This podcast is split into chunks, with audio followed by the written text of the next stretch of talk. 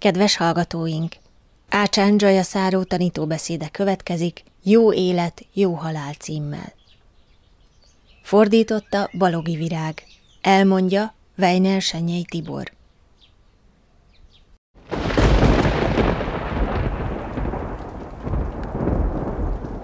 Tanítóbeszédek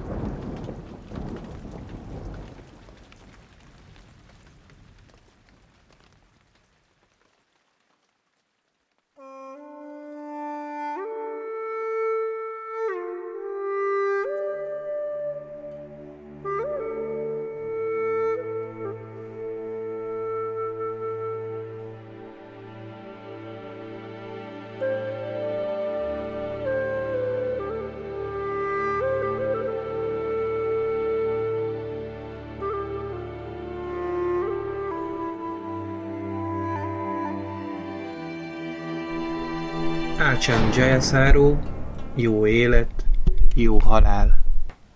Tanító beszéd. Elhangzott a 8. közép-ázsiai regionális kongresszus eseményeként 2018. szeptember 8-án Bangkokban.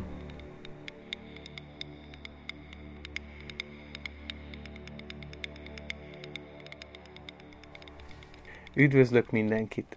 Éppen emlékezetes és jó halálok után kutatok emlékeim között. Megpróbálom felidézni a legjobb halált is, amiről csak olvastam, bár nem voltam jelen, amikor megtörtént, de éléken emlékszek rá a mai napig. A szóban forgó személy Luang Pu Sao az egyik alapító tagja annak a szerzetesi rendnek, ahova magam is tartozom.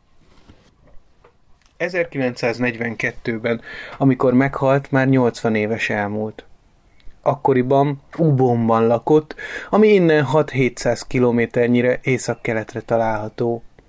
Abban az időben a 40-es évek elején Ubonban, ebben a kisvárosban bizony nagy volt a felfordulás, mivel éppen francia bombázók, repülők támadása alatt volt. Luang Pu Sao pedig ágynak esett, mert összecsípkedték a lódarazsak.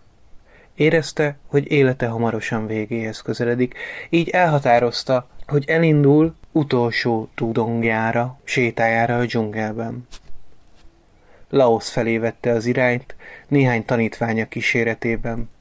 Ez éppen a hideg évszak idején történt, 1941-ben, és Luang Pu Sao megbetegedett, állapota pedig rohamosan romlott. A tanítványai úgy döntöttek, hogy csónakot szereznek, és elindulnak az árral szemben a Mekong folyón felfelé. Ekkor már Luang Pu Sao sejtette, hogy nem fog tudni többé visszatérni Ubomba, úgyhogy azt javasolta, hogy egy ismerős templom felé vegyék az irányt, Paxébe, Champassak tartományba. Az utolsó két napon már csak feküdt a csónakban. A tanítványok nagyon igyekeztek, már nem is tudom, hogy eveztek-e, vagy motorcsónak volt, de a lényeg, hogy végül megérkeztek a kolostorhoz, ami pont a folyóparton volt, ahogy lassan a kikötőhöz közeledtek, a mester megkérdezte. Megérkeztünk? Igen, uram, mondták a tanítványok. Akkor feltápászkodott, magára csavart a köpenyét, és a fiatal szerzetesek támogatásával kiszállt a csónakból, és felment a kolostorba, egyenesen a nagy terembe. Elküldött valakit a Sankhatiáért, ha nem tudnák, akkor elmondom, hogy ez a buddhista szerzetesek azon öltözete, amit a köpeny felett hordunk, a végét összecsavarva, a bal vállunkon átvetve, főleg szertartások alkalmával. Amikor meghozták a válla fölött, átvetette, és amíg a szerzetesek felhordták a csónakból a holmiaikat és intézkedtek serényen, addig ő felkerekedett, hogy lerója tiszteletét a butha előtt, a nagyterem hatalmas buddha szobra előtt. A harmadik meghajlásból nem emelkedett fel. Úgy maradt, előrehajolva, homloka a padlóhoz ért. A tanítványai azt gondolták, elmélyülten imádkozik, nem is tűnt fel nekik, hogy meg sem otszan. Egy kis idő elteltével azonban az egyik tanítvány odament, és nagyon udvariasan Luang Pu Sao a orra alá dugta az ujját, hogy megnézze, lélegzik-e még nem lélegzett. Ekkor értette meg, hogy mestere, akit megvilágosodott arahantként tisztelt, meghalt. Szertartási öltözetében, miután háromszor meghajolt Butha előtt. Nos, buddhista szerzetesként azt kell, hogy mondjam, ennél jobb halált nem tudok elképzelni. Most utazzunk előre az időben, a 80-as évek vége, 90-es évek elejére. Éppen alamizsnát gyűjtöttem egy helyi faluban. Már majdnem a köröm végére értem, amikor egy falubeli odajött hozzám, és arra kért látogassak meg egy helyi gyakorlót, akit támogatta, hogy Ácsán Sao nyugati buddhisták segítségével építsen kolostort a falu határában, az erdőben, ahol a halottakat szokták égetni. Egy szóval ismertem ezt az embert, és nagyon kedveltem, úgyhogy néhány idősebb szerzetes társammal felkerekedtünk, és elmentünk a házához, ami valójában egy végtelenül szegény ember kaibája volt, egy lábakon álló ósdi, rozogafa építmény. Felkapaszkodtunk a lépcsőn, és ő ott feküdt a szoba közepén. Nagyon megörült nekünk, és ragyogó mosolyjal köszöntött. Ahogy közelebb mentünk hozzá kisén nehezen, de összerakta két tenyerét maga előtt, hogy tiszteletét jelezze felénk. Akkor vettük észre, hogy mennyit csapzott, régi fényképalbuma van. Örömmel mutatta meg nekünk mindet. Tel is teli voltak szerzetesek képeivel. Az évek során számos nyugati buddhista jött a kolostorba, és rengeteg képet készített rólam, róla, Ácsán Szumedóról és más kiemelkedő szerzetesekről, különböző kolostorok előtt, vagy a kapuban állva, ételosztás közben és egyebek. Szóval, amikor előhívatták a képeket, akkor mindig adtak neki is egy-egy példányt, és így szépen összerakta ezeket az albumokat. Élete utolsó napjaiban nem volt családja, csak egy örökbefogadott fia, aki ápolta, ezek az albumok jelentették legnagyobb örömét. Órákig tudta nézegetni a fotókat. A különböző szerzetesekre emlékezve tudata tiszta maradt, és épp azáltal, hogy azokra az eseményekre emlékezett vissza, melyekre büszke volt, amelyek annó boldoggá tették őt. Ekkor értettem meg igazán, mennyire fontos, hogy az embereket arra buzdítsuk, hogy életük vége felé, haladván tudatosan arra a jóra és azokra a jó cselekedetekre összpontosítsanak, amit életük során megvalósítottak. Mindez súlyos fizikai fájdalmak kíséretében is megtörténhet, ahogyan idős barátunk is erős fájdalomcsillapítókat kapott, mégis sugárzó jó kedve volt. A másik eset, ami most eszembe jut, néhány évvel ezután történt. Volt egy házas pár, akik nagyon lelkesen támogatták kolostorunkat. Odakint éltek a rizsföldeken egy kis házikóban. Aztán az asszony rákos lett. Elment mindenféle kezelésekre, de hamar kiderült, hogy menthetetlen, az állapota így hát visszatért otthonába, hogy ott érje a halál. Minden nap átmentem hozzájuk, az utolsó óráiban is ott voltam velük. Feküdt egy matracon, a férje, a gyerekei és más hozzátartozók is jelen voltak a nagyobb bacska szobában. Volt, aki a lábát masszírozta, egy másik fogta a kezét, amaz meg egy legyezővel hűtötte a levegőt körülötte. A férje ott állt mellette az egyik oldalon, én a másikon, bátorítottuk két oldalról. Nem volt orvosság vagy fájdalomcsillapító. A legbékésebb halál volt, amit valaha láttam, családtagok és emlékek között a szellemi vezető megnyugtató jelenlétében. Ez szerintem ugyancsak egy nagyon jó halál volt. Sokszor mondom a szegény falusiaknak, akik a rizsfördeken élnek, hogy ne gondolják, hogy mindig olyan jó gazdagnak lenni. Persze vannak a sok pénznek előnyei, nem mondom. De például az a szegények javát szolgálja, hogy életük utolsó óráit nem egy magánkórház intenzív osztályán töltik, hisz azt nem is tudnák megfizetni. Kevés gazdag van, akinek ilyen jó halála lehet, mint nektek van, mondom nekik. Ezzel nem csak ámítani akarom őket, ez nem merő szépelgés részemről, hanem tényleg így gondolom. Sok tehetős ember halálát néztem végig, és eléggé megrázó volt némelyik. Sok olyan eleme van napjaink népszerű tájkultúrájának, ami kétségbe vonható, vagy akár siralmasnak is nevezhető. De ugyanakkor van számos gyönyörű aspektusa is, amit hajlamosak vagyunk figyelmen kívül hagyni. Életem nagy részét Indiában és Tájföld északkeleti részén töltöttem, apró falvakban, és azt kell mondjam, hogy az itt élő emberek viszonyulása a betegséghez és halálhoz nagyon komoly, talán komolyabb, mint bárhol másutt, ahol eddig megfordultam.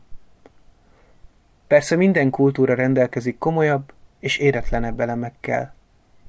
Amikor először megérkeztem észak-kelet tájföldre, akkor észrevettem, hogy a kolostorhoz tartozik egy kis krematórium. Ehhez Tudni kell, hogy az erdei szerzetesek szeretnek csendes helyeken meditálgatni. A falvakban a 70-es évek végére sajnos kivágták az erdők zömét, legalábbis bizonyos területeken ez jellemző szokás volt, de a falusiak mindig meghagytak egy apróbb erdős területet, ahol a halottakat égették, úgy két-három kilométerre a falutól, hogy gyalogosan is könnyen megközelíthető legyen. Tehát az elképzelés az, hogy elég közel legyen a hely ahhoz, hogy a halottakat könnyen oda lehessen szállítani, de kellő távolságban maradjanak a szellemektől. Az erdei szerzetesek számára sokszor ez a krematórium erdő az egyetlen nyugodt hely, ahol meditálhatnak a lecsupaszított területeken. Ugyanakkor ez kényelmes közelséget is jelent számukra az alamizsna gyűjtéskor. Kettő-három kilométer oda és vissza. A szellemektől való félelmük távol tartja a falusiakat az erdőcskétől, úgyhogy nem zavarják a meditálókat. Így kialakult egy olyan gyakorlat, hogy a kolostorok ezekbe a halott égető erdőkbe épülnek, és a szerzetesek megőrizhették azon szolgálatukat, hogy megszervezik az égetést a helyieknek. Nálunk az égető két egymással szemben álló lépcsősorszerűség, ami felfelé szűkül. A helyiek összeszedik a lehullott gajakat, az erdőben idefele jövet és felhalmozzák a lépcsők közötti résben. Ennek a tetejére rakják a vékony lécekből készült koporsót. De hadd jegyezzek meg itt valamit, a halál után a test még a házban marad három-négy napig, míg minden rokon haza nem ér a temetésre. Addig a szerzetesek minden nap elmennek a házhoz, és temetési énekeket mondanak. Az idősebb szerzetesek és általában én pedig beszélünk a halálról, támogatván a családot. A temetés napján aztán a szerzetesek éneklése közepette a koporsót egy kocsira teszik, és madzagon húzzák, míg a falusiak mögöttük haladva kísérik őket a rizsföldeken át az erdőbe. Akkor felemelik a koporsót, az előkészített mágiarakás tetejére, megint énekelgetnek egy kicsit, hasonló énekeket, mint amit itt bankokban is hallani a szertartásokon.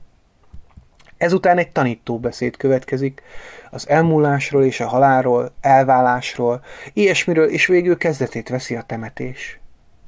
Az egyik rituálé az, amikor a falu apraja nagyja, a totyogós gyerekeket is beleértve, sőt a karon ülőket is felviszik ölben, felmennek a mágia tetején lévő koporsóhoz, a kis lépcsőkön, megtekintik a halott testet, és elhelyeznek rajta egy-egy apró papírból vagy fából készült virágot. Ezt követően meggyújtják a mágiát. Rövid idő múlva a lángokban hullanak a koporsó darabjai.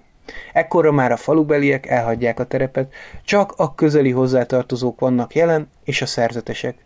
Nézik, míg leég a tűz, és felemészti a testet. Úgy vélem, ez a legkomolyabb módja annak, hogy hogyan vegyünk búcsút az emberi testtől. Nagyon szép, hogy mindenki részt vesz benne. Az is érdekes, és ez gyakran szóvá teszik a nyugatról jött szerzetesek, hogy milyen oldott a hangulat. Az emberek nevetgélnek és viccelődnek. Egy nyugati ember számára ez furcsa, hiszen nekünk viselkedni kell, és ha nevetgélnénk vagy viccelődnék, bizony szúrós tekinteteikkel találkoznánk egy angliai temetésen mondjuk. Amikor már beszéltem egy kicsit a tájnyelvet, megkérdeztem őket, hogy miért van ez, miért olyan derűsek és felszabadultak a szertartáson, mire azt felelték. Ez a természetes. Így kell lennie. Az emberek megöregszenek, megbetegszenek, majd meghalnak. Ez a dolgok rendje. Ez a fajta alapvető buddhista bölcsesség szerves része a kultúrájuknak.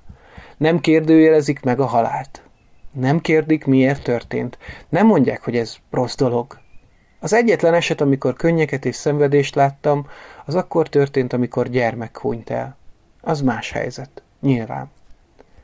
Egyéb iránt, ha valaki már elmúlt 40-50 éves, akkor a halál már elfogadott, természetes eseménynek számít.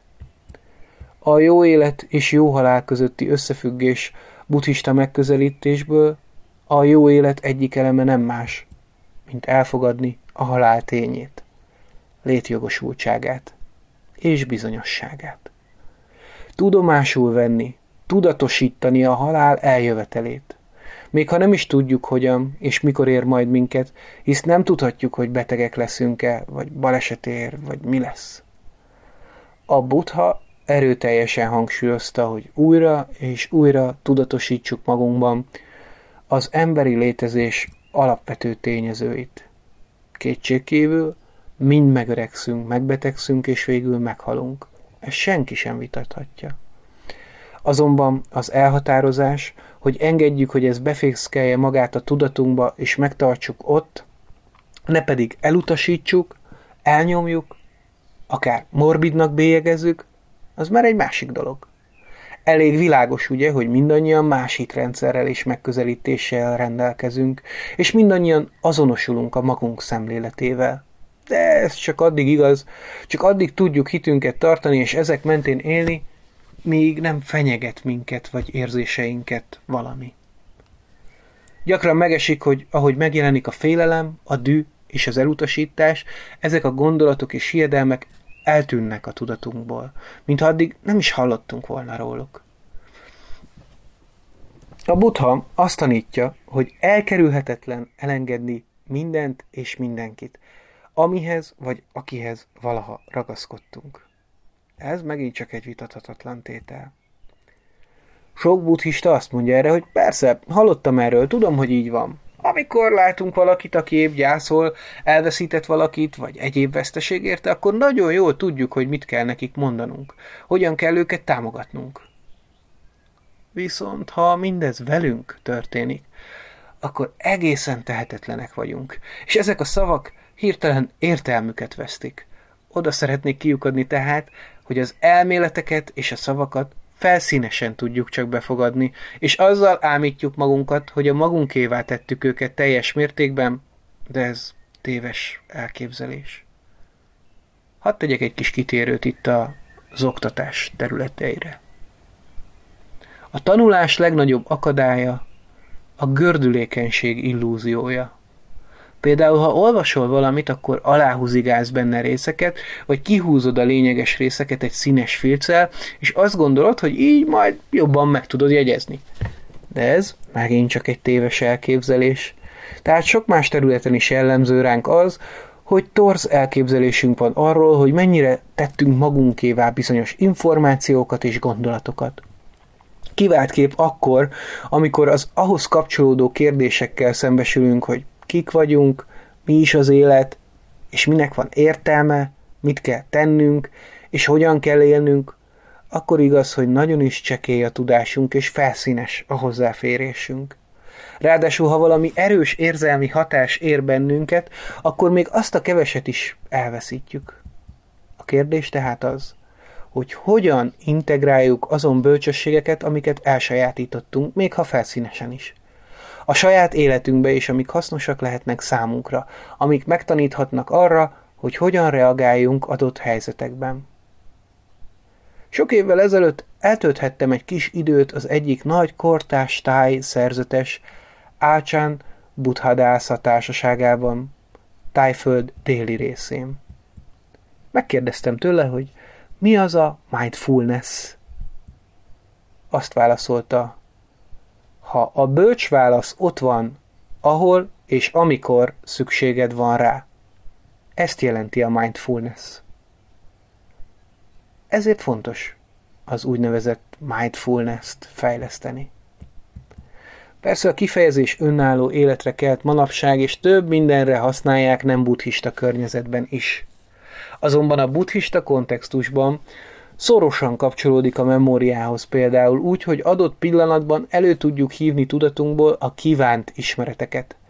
Ezt úgy lehet fejleszteni, hogy minél több hasznos témát hívunk elő emlékeinkből, például a halál témáját. Az erre való emlékezés, az elkerülhetetlensége, a pontos idejének és módjának bizonytalansága a jó élet része kell, hogy legyen. A jó élet magába foglalja az öregedés elkerülhetetlenségét, a betegségek természetességét. Ha beteg leszel, azt kérdezed, miért pont én? Erre a buddhista válasz, miért ne? Miért gondolod, hogy neked ezt meg lehet úszni? Sokan gondolják azt, hogy ha helyesen táplálkoznak és eleget mozognak, akkor felvértezik magukat a halál ellen. Ha vallásosabb az illető, akkor azt gondolja, ennyi és ennyi jó cselekedetet halmoztam fel, miért történik ez velem mégis? A jóság nem véd meg az öregségtől, a betegségtől, a haláltól. A jóság arra való, hogy tiszta tudattal tudjunk szembenézni mindezekkel. Ezek elkerülhetetlenek. Az egyik klasszikus buddhista áldás így szól. Legyen zöggenőmentes az utad az élet göröngyös ösvényén. A legtöbb ember persze olyan áldásra számít, amiben csak a sima, zöggenőmentes élet szerepel, de a buddhisták sosem mondanának olyat, hogy az lesz, mert nem lesz az. Sosem az. Azonban, ha megfelelően fejleszted magad, akkor elérheted, hogy zöggenőmentesen vedd az akadályokat, ha sor kerül rájuk. Térjünk vissza a jó élet témájához. Ez a számomra nagyon fontos téma tinédzser koromban jelent meg először az életemben, ezen a göröngyös ösvényen egy kérdés formájában, ami így hangzott. Mi a jó élet? Majd ezt követte a következő kérdés. Mi a legjobb élet, amit ember élhet? Aztán felmerülnek a kételyek. Lehet-e különbséget tenni életek között, és azt mondani, hogy ez vagy az az élet jobb a másiknál? Milyen kritériumok alapján döntjük ezt el? Mert például, ha az autókról beszélünk, akkor egyértelműen ezek szépség, biztonság, felszereltség, kényelem, gyorsaság, és a többi.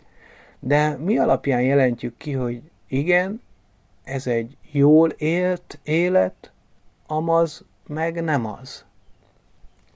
A posztmodern elképzelés szerint nincs jogunk ezt eldönteni. Mindenki a maga narratíváját teremti meg, ez mindenkinek a szíve joga. De a kérdésem annó az volt, hogy vannak-e emögött univerzális elvek. Úgyhogy sokat tanulmányoztam ezt a témát. Olvastam mindenfélét, körüljártam minden irányból olyannyira belemerültem ebbe, hogy az iskolai tanulmányaimat el is hanyagoltam. Az én válaszaimat a buddhizmusban szóló könyvekben találtam meg. Ez volt az utam. Ezt láttam. Az emberek szenvednek, a szenvedés elkerülhetetlen és szükségszerű, de a szenvedés zöme elkerülhető. Azt is láttam, hogy buddha tanításai által a gyakorlás útjára léphetek, és ez egy jól felépített és hatékony módja az önfejlesztésnek, aminek következtében csökkenteni lehet, vagy akár teljesen megszüntetni számos, elkerülhetetlen szenvedést az életben. És ennek tetejébe a tanultakat még meg lehet osztani másokkal is. Számomra tehát ez volt a válasz. Erre az útra kellett lépnem. Persze, akkoriban még csak 15 éves voltam. Nem tudhattam, hogy egyszer majd tájföldi szerzetes leszek, de ezek voltak az első lépések afelé. Nos, ez a bizonyos jó élet megjelenik az egyik legnépszerűbb tájbuddhista énekben, amit mindig a szertartás, meditáció vagy felajánlás végén éneklünk. A magunk és mindenki más javát és boldogságát szolgálja hosszú távon. Ez a mi buddhista elhivatottságunk. Szeretnénk hasznára lenni másoknak, boldoggá tenni magunkat és másokat is. És mindezt hosszú távon képzeljük el. Ez tehát a jó élet definíciója Tájföldön, amit mindannyian elég jól ismerünk itt. Az egyik leggyakrabban elkövetett intellektuális hiba, amibe belecsúsznak sokan manapság, még a legalaposabb gondolkodók is, az az, hogy feltételezik, hogy van olyan, hogy vallás. És úgy beszélnek róla, mintha egy kézzelfogható dolog lenne, és mondják, hogy ilyen meg olyan ez a vallás. Mondjuk ez főleg a közel-kelet monoteista vallásaira igaz, a kereszténységre, az iszlámra, és a többire, mert ezek egy családba tartoznak.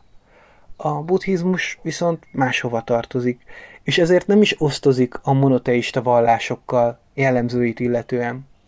A közel-kelet vallásos rendszerei hitrendszerek, és gyakran így is emlegetjük őket, hogy ilyen vagy olyan hitű valaki. Ehhez képest a buddhizmus inkább egy oktatási rendszer, és mint ilyen, radikálisan különbözik mindattól, amit általában vallásnak titulálunk. A vallás tehát lehet hitrendszer és oktatási rendszer. Ez nagyon is szorosan kötődik a buddhista jó élet felfogáshoz. A buddhizmus azt mondja, hogy az ember születése csodálatos születés. Nagyon nagy szerencse embernek születni. Ez azért van, mert így tanulhatunk a legtöbbet. Életünk végéig is tanulhatunk, az utolsó lélegzetvételig.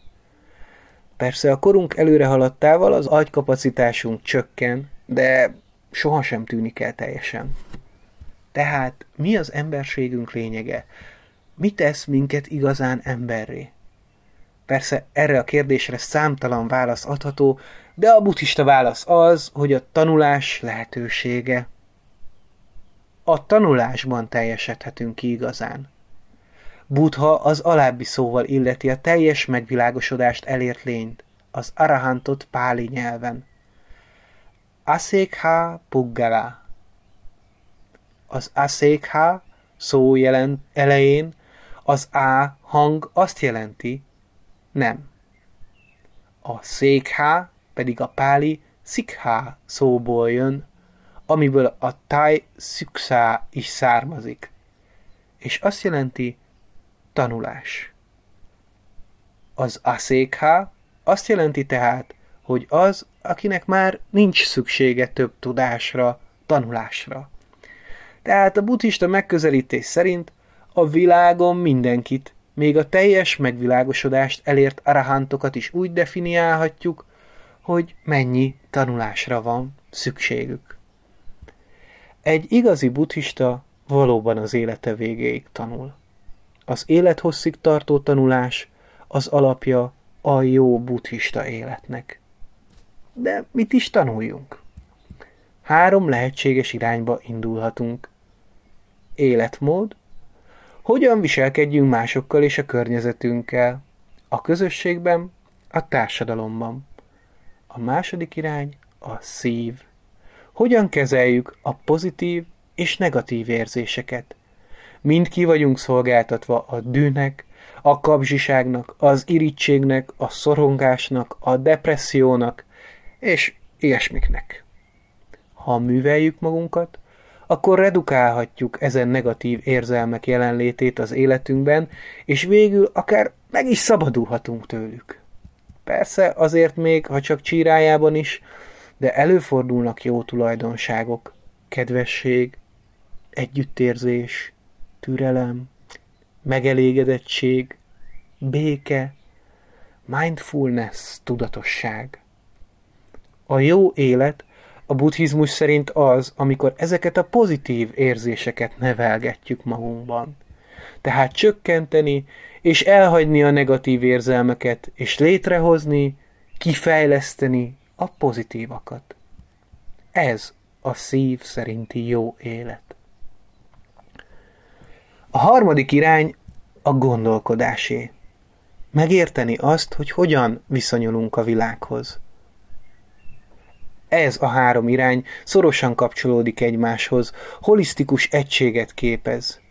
Tanulunk jó, kreatív, kritikus gondolkodási módszereket, mégis a buddhista gyakorlatok, amik a szemlélődő gondolkodást és meditációt fejlesztik, mint például a halálon való gondolkodás, azok, amik által létrejöhetnek életünket és tudatunkat egészségessé tevő szellemi hatások. Ezek tehát a jó élet elemei a buddhizmusban. Összefoglalva, nevezhetjük élethosszig tartó tanulásnak, melyben a tanulás azt jelenti, hogy fejlesztjük magunkat a viselkedés, a szív és a bölcsesség területein. Ha ezt a három területet kicsit jobban kiterjesztjük, akkor eljutunk a nemes, nyolcrétű ösvényig, amiről már bizonyára mind hallottak. Tehát annak a lehetősége, hogy mennyire lesz jó halálunk, attól függ, hogy mennyire sikerült megvalósítanunk a jó életet. Ez a két dolog elválaszthatatlan. A jó halál bármikor felütheti a fejét.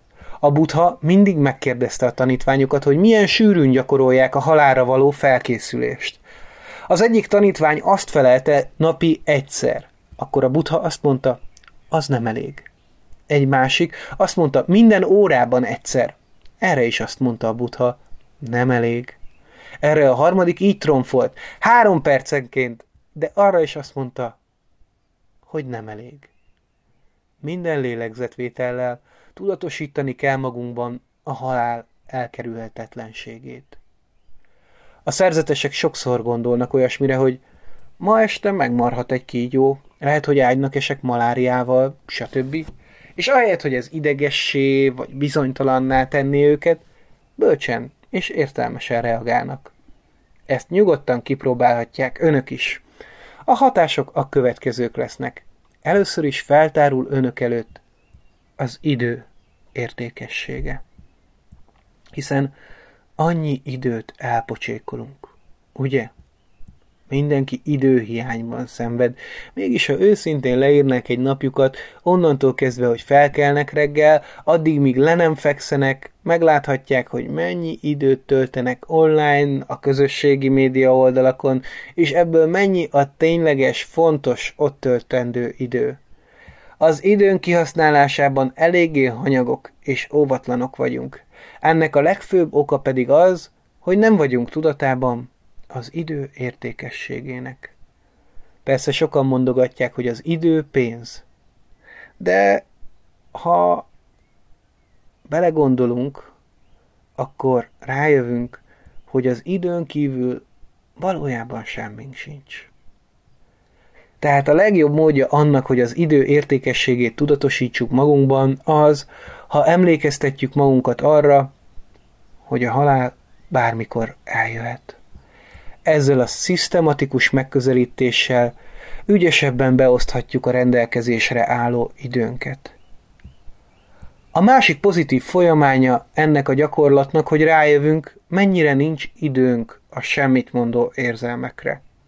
Mennyi időt fecsérlünk szeretteink iránti sértődöttséggel és dővel, hagyjuk, hogy ezek elhatalmasodjanak, egészen addig, míg végül már alig beszélünk egymással. Ha a mennybéli birodalom lényei lennénk, és millió évekig élnénk, akkor sem lenne érdekes, ha pár napig felhúznánk az orrunk valakire, mert csúnyát mondott, vagy rosszul viselkedett. De nem vagyunk mennybéli lények. Nagyon is véges az életünk, és minden, amink van, bizonytalan. Ez egy bizonytalan helyzet. Meg kell békélnünk ezzel a bizonytalansággal az emberi létünk szélsőséges létbizonytalanságával. Ez célra vezetőbb, mint megpróbálni elfelejteni örökre, amit általában teszünk ösztönösen a fenyegető érzésekkel kapcsolatban.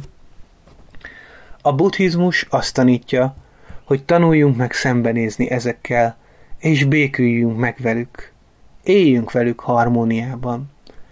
Ez sokkal bölcsebb hozzáállás a való életünkhöz. Így könnyű lesz majd azt mondani, kész vagyok. Mindegy, hogy még tíz évem, tíz hónapom, vagy tíz lélegzetvételnyi időm van hátra, kész vagyok. Ezt a komoly szintet kellene igyekeznünk elérni.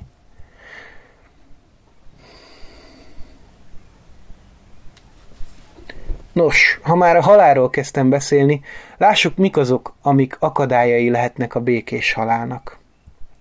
Az egyik az, amikor nagyon bánjuk egy múltbéli cselekedetünket, bűntudatunk van és szomorkodunk, aggódunk emiatt. Miért várjunk, amíg túl késő lesz? Próbáljuk meg elengedni a másokra irányuló dühöt és ellenérzést. Itt az ideje, hogy felszámoljuk az elvarratlan szálakat, kezdjük tisztalappal. Bocsássunk meg! Ha magunkkal van bajunk, ugyanígy járjunk el. Azután lehet olyasféle természete is a bánkódásnak, hogy elhalasztottunk jó dolgokat csinálni másokkal, mert azzal ámítottuk magunkat, hogy nincs rá időnk. Ha nincs időnk arra, hogy kellemes dolgokat csináljunk, akkor mégis mit kezdünk az időnkkel? A jó élet része tehát, hogy felkészülünk a jó halálra. Tegyük fel magunknak a kérdést. Életünk mely részei töltenek el minket aggodalommal? Mi az, amit bánunk? Mi az, ami miatt szégyenkezünk? Mitől van bűntudatunk? És vizsgáljuk meg, hogy mit kezdünk ezekkel. Simán csak hátat fordítunk nekik. Megpróbáljuk elfelejteni őket. Van arra mód, hogy feltárjuk és bölcsen meghaladjuk ezeket? El tudjuk engedni ezeket most, ebben a percben? Az nem elég, hogy mondogatjuk magunknak, hogy igen, igen, ezt jó lenne elérni, jó lenne idáig eljutni majd egyszer, valahogy. Ez így nem fog működni. Több figyelmet kell szánni ezekre a hasznos dolgokra. Belső fejlődésünk egyik motorja az, hogy megtanuljunk minőségi időt eltölteni magunkkal, ahelyett, hogy mindig csak kifelé mennénk. A modern világ egyik iróniája pont az, hogy elképesztő szofisztikált módokat találtunk ki arra, hogy kommunikáljunk egymással. Elég csak felkapnom a telefont, és már beszélhetek is a mamámmal Angliában. Ilyen egyszerű. Ez egészen hihetetlen. 200 éve még boszorkányságnak bélyegezték volna az ilyesmit. Szóval egyrésztről lehetőségünk van ezekre az elképesztő dolgokra, másfelől viszont az, hogy önmagunkkal hogyan kommunikálunk, hát az nem fejlődött semennyire sem. Sőt, inkább visszafelé fejlődött. Tehát ez a belső kommunikáció is része kellene, hogy legyen a jó életnek. Ezt nem nehéz fejleszteni. A technika könnyű, de erős elszántság és türelem szükséges hozzá. Például a légzést is használhatjuk erre. Az orjakunk figyelését légzés közben. A figyelmünket mindig ezen kell tartani. Ide kell visszahívni. Mert persze a figyelmünk ide-oda ugrál. Sok ember mondja erre, hogy ez neki nem megy. Ez túl bonyolult. Akkor azt gondolják, hogy a nem tudom megcsinálni jelenség az valami rossz dolog. De nem. Ez pont, hogy része a folyamatnak. Mert ez által is megismerhetem, hogy mi történik a tudatomban, mik azok, amik ki tudnak billenteni az életemben. Megállíthatom a tudatom, hogy ide-oda rohangáljon. Vissza tudom hozni. Fel tudom tárni, hogy mennyire függök az emlékektől, a gondolatoktól és a fantáziáktól, amik segítenek megszökni a jelen pillanatból. Megérthetjük, hogy hogyan működik a torkosság és az ellenszem, a kétség és a kétségbeesés, vagy akár a depresszió. Mindezt nem tankönyvekből tanuljuk, hanem abból, hogy a mentális állapotokat feltárjuk a saját tudatunkban, és megtanuljuk, hogyan kezeljük ezeket. Tehát a meditáció nem arról szól, hogy le kell nyugodni, és ha nem tudok lenyugodni, akkor nem jól csinálom. Az első lépés, és ez nagyon fontos, hogy megtanuljuk, mi az, ami meggátol minket abban, hogy békések legyünk elképesztő mennyiségű nyersanyagot kaphatunk saját állapotunkról, ebből a saját magunkon végrehajtott kísérletből. Ráadásul a végén még másokkal is empatikusabbak leszünk. Mert elkezdjük megérteni őket, mert rájuk tudunk hangolódni, és tudni fogjuk, hogy mit kell a kellemetlen tudatállapotokkal kezdeni. Ez egy nagyon mély probléma megoldó képesség. Így lehet elkezdeni a jó életet, vagy a kevésbé jót. A gyökereknél, amik belőlünk erednek. A technikák, amiket érdemes alaposan elsajátítani és tökéletesíteni, nagyon egyszerűek. Semmi bonyolult nincs bennük. Feltárjuk a, az, az egész komplexitását azzal, hogy szem, szembeállítjuk az egyszerűvel. A jó élethez hozzátartozik, hogy adjunk időt magunknak, feldolgozni, hogy mi is történik velünk. Sokszor az embereknek meditációban jön a felismerés. Hű, hogy lehettem ilyen hülye? Mi a fenét csinálok? Miért ragaszkodok én ehhez?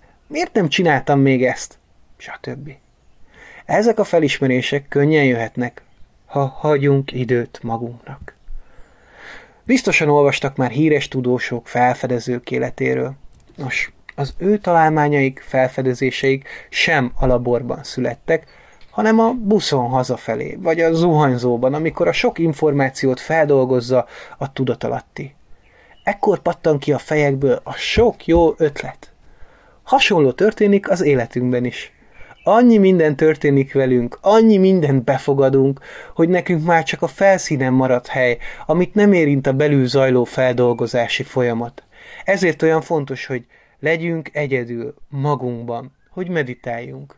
Így könnyen élhetünk olyan életet, ami hasonló az általunk elképzelt élethez, amire azt mondhatom, igen örülök, hogy ilyen az életem, hogy ez az életem, ez a jó élet. A folyamatos önreflexió el fog múlni. Azt is fontos megtanulni, hogy felismerjük, ha valaminek vége. Hajlamosak vagyunk mindig a kezdetre figyelni. Valami eszünkbe jut, és rákoncentrálunk. Aztán hagyjuk, hogy figyelmünk lanyhuljon, és jön egy újabb gondolat. Így mindig rá vagyunk akadva az éppen soron következő gondolatra, és nem figyelünk arra, ami elmúlik. Ha kicsit egyensúlyba tudjuk ezt hozni, ha jobban odafigyelünk a dolgok elmúlására is, akkor tudatunk jobban fel tud készülni a korunkkal párhuzamosan egyre növekvő elmúlásra. Például, amikor 40-es éveidben egyszer csak elkezd romlani a látásod, el kell fogadni, hogy ez ennyi volt. Többé már nem lesz sas szemed. Ha betöltöd az ötvenet, rájössz, hogy ennél jobb tested már nem lesz. Szóval egyre több ilyen felismerésed lesz az idő előre haladtával. Így készülünk az idős korra. Nézem az órát, és látom, hogy már abba kellett volna hagynom az előadást. Pedig még tudnék beszélni órákig erről, de ezt az egyet még hagy mondjam el a táj kultúrával kapcsolatban, ami csodálatos és nagyon komoly, és remélem ez így is marad. És ez pedig az, hogy hogyan bánunk az idősekkel.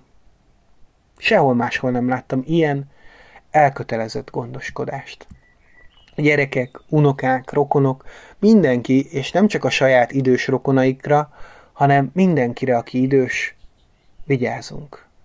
Ami pedig a halára való készülést illeti, az idős személy, akire odafigyelnek, akiről gondoskodnak, akit tisztelnek, nem érezheti úgy, hogy haszontalan és kolonc családja nyakán. Én mindig azt mondom nekik, hogy erre készülni kell, mert a gyerekeik fogják őket kerekesszékben tologatni, fürdetni, masszírozgatni, elvinni helyekre, és ezzel példát mutatnak a következő generáció számára abból, hogy hogyan kell az idősekkel bánni. Van a buddhizmusban egy szó, szuphára. A szu azt jelenti jó, a pára pedig azt teher. Tehát ez nem rossz, ez édes teher. Itt senki nem aggódik, hogy terhére van a másiknak, mindenki a másik terhére akar lenni, és mindenki édes tehernek számít. Ne is próbáljanak meg nem terhére lenni másoknak, inkább legyenek édes terhek. Ha egy szerzetes megkér valakit, hogy legyen a tanítómestere, ez általában az esős évszakra eső három hónapos elvonulás előtt történik, akkor ezt mondjuk páli nyelven a kiszemelt tanárnak. Lehetek-e a terhed? És leszel-e a terhem? Ez a buddhista életfelfogás. Fontos ez a felelősség. Tisztában vagyunk a jogokkal, és tiszteljük őket de egyensúlyba kell lenniük a kötelezettségeinkkel. És az egymás iránti felelősségünk, a család és a közösség iránti felelősségünk nagyon fontos a jó élet megteremtésében, ami pedig jó halált eredményez majd. A néha kicsit szerteágazóan is, de ezt tudtam most önöknek elmondani a jó életről és a jó halálról. Köszönöm a figyelmet!